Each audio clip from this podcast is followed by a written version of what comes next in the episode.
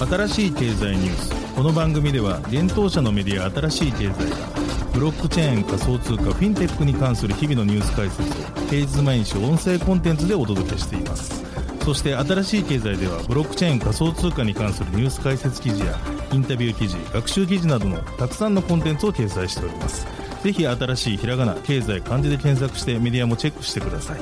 そして LINE 公式アカウントではメディアの更新情報を配信しております。 LINE 公式アカウントにもぜひご登録ください。現当社新しい経済編集部の大塚です。高橋です。はい、本日は11月の14日火曜日です。今日のニュースいきましょう。KDDI 韓国 Web3 プラットフォームコスモ運営のモードハウスへ出資、SSS ら所属の国内初ビットポイントにキャプテン翼ライバルスの TSUGT 上場、暗号資産メディアザ・ブロックシンガポールの VC に過半数の株式売却、 SBF 氏とのスキャンダル解消へ、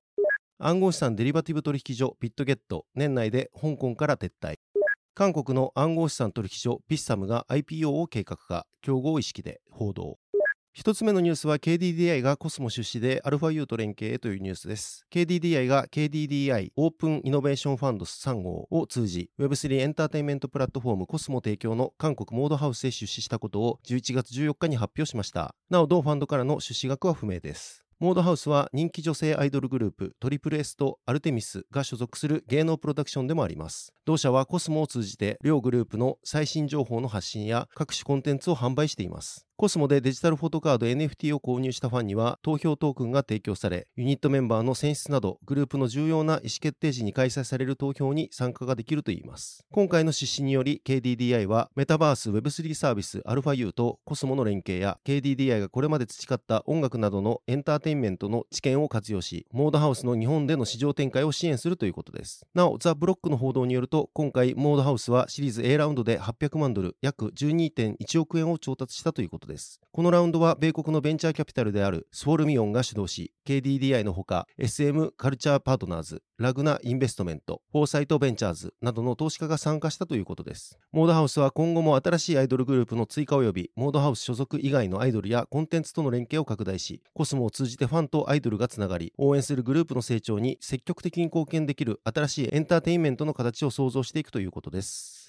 続いてのニュースはビットポイントに TSUGT 上場というニュースです。国内暗号資産取引所ビットポイントが暗号資産翼ガバナンストークン TSUGT の取扱い開始を11月14日に発表しました。 TSUGT が国内取引所に上場するのは初の事例となります。 TSUGT はブロックチェーンゲームキャプテン翼ライバルスのガバナンストークンです。ビットポイントにおける TSUGT 取扱いサービスは、販売所サービスビットポイントおよびレンディングサービス貸して増やす、暗号資産を毎月自動的に購入するサービス積み立て、そして入出金が対象になるといいます。交換所板取引サービスのビットポイントプロについては今回対象外となるようです。 TSUGT の上場によりビットポイントでは全20銘柄の暗号資産を取り扱うことになります。現在取り扱い銘柄は TSUGT のほかビットコイン、ビットコインキャッシュ、イーサリアム、ライトコイン、リップル、ベーシックアテンショントークン、トロン、エイダ、ジャスミー、ポルカドット、チェーンリンク、ディープコイン、 IOST、 クレイトン、柴犬、ポリゴン、フレア、ゼノ、トンコインとなります。記事にキャプテン翼ライバルスについて解説も載せておりますので、ぜひ合わせてご覧ください。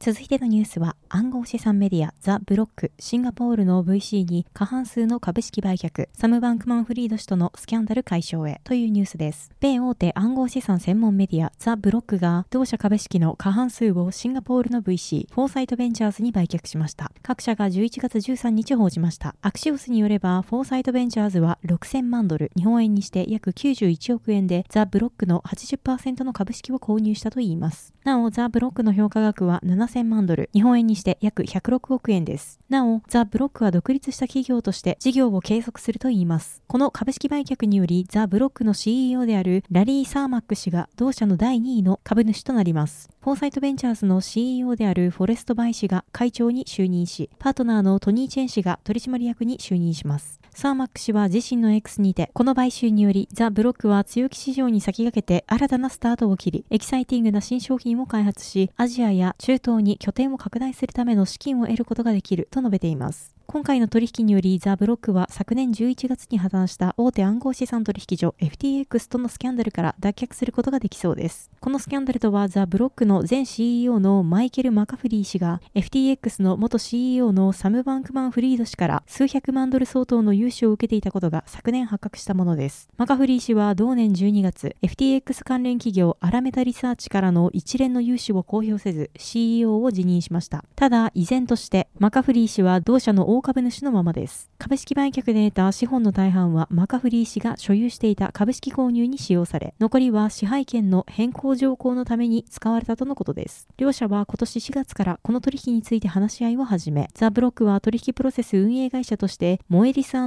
ンパニーを起用したといいます。またフォーサイドベンチャーズは最初の1年はザ・ブロックの広告に非公開の金額を支出することに同意しているとのことです。昨年の暗号資産業界は5月に起きたステーブルコインのテラ USD とテラルナの暴落や FTX の破綻などの影響により市況の悪化が目立っていました。その煽りを受けた企業としてメディアも例外ではなく、今年1月には米 Web3 メディアのコインデスクが全事業または一部事業について売却を検討していることが報じられました。またザ・ブロックも3月従業員の 33% 近くを解雇したと報じられています。なおフォーサイトベンチャーズは北京5県の読者を対象としたブロック店舗やフォーサイトニュース、韓国メディアのコインネスなどアジアの複数の暗号資産メディアに出資していることでも知られています。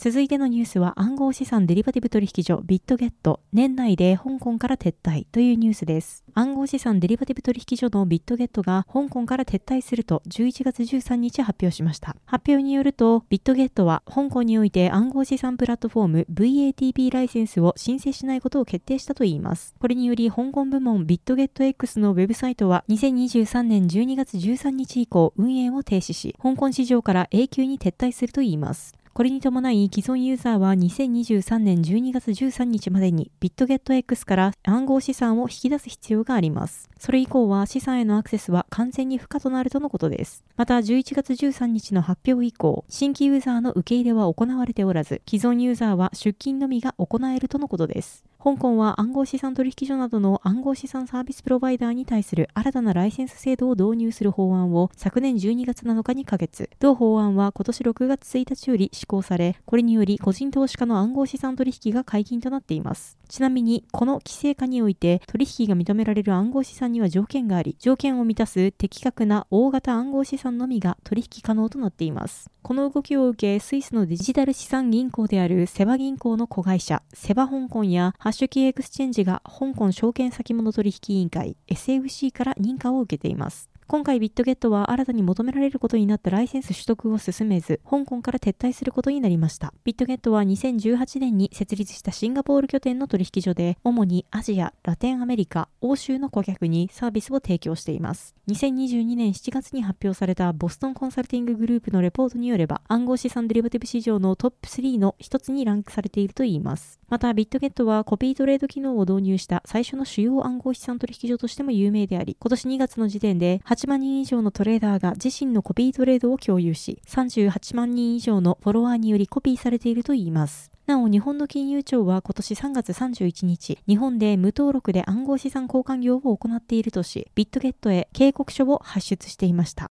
続いてのニュースは韓国の暗号資産取引所ビッサムが IPO を計画化、競合意識で報道というニュースです。韓国大手暗号資産取引所ビッサムが新規株式公開 IPO を計画しているようです。現地メディア E-Daily が11月12日報じました。報道によればビッサムを運営するビッサムコリアは10月末、IPO の引き受け先候補としてサムスン証券を選定したとのこと。上場予定は2025年下半期で米ナスダックの韓国版であるコスダックでの上場を目指しますが、証券市場に上場先を変更する可能性もあるとのことです。なおこの IPO が実現すれば韓国の暗号資産取引所としては初の事例となります。ビッサムは IPO の計画についてコメントを避けましたが、取引先が決まっていたことについては認めたと報じられています。またビッサムは IPO に先立ち、ビッサムコリアおよびビッサムホールディングス前会長のイ・ジョンフン氏が登録取締役として取締役会に復帰し、経営強化を目指すとのことです。またビッサムホールディングスの CEO で現在贈収賄疑惑で調査中のイ・サンジュン氏は取締役会から外されたといいます。今後ビッサムホールディングスの CEO はビッサムコリアの CEO であるイ・ジェウォン氏が兼務するとのことです。ままた報道ではビッサムの IPO の背景には、韓国最大の暗号資産取引所であるアップビットにさらなる市場シェアを渡したくないという思いがあると伝えられています。ビッサムは現在1日の取引高でアップビットに次いで韓国第2位の暗号資産取引所です。なおアップビットの月間取引量は今年7月初めてコインベースおよびバイナンスを上回り、8月にはコインベースと OKX を上回ったとのことです。韓国の政府政策調整局 OPC は2021年4月暗号資産の規制を開始しました。同年8月にアップビットが韓国の金融規制当局である韓国金融委員会 FSC 下の金融情報分析員FIU に対して暗号資産サービス事業者としての申請を行いました。なおこれは同国初事例でした。はい、本日のニュースは以上となります。このように私たち新しい経済編集部ではブロックチェーン暗号資産に関するニュースを平日毎日ラジオで配信をしております。本日ご紹介したニュースはすべてサイトの方に上がっております。ぜひサイトの方も見に来てください。新しいひらがな、経済漢字で検索して見に来ていただければと思います。それでは本日はありがとうございました。ありがとうございました。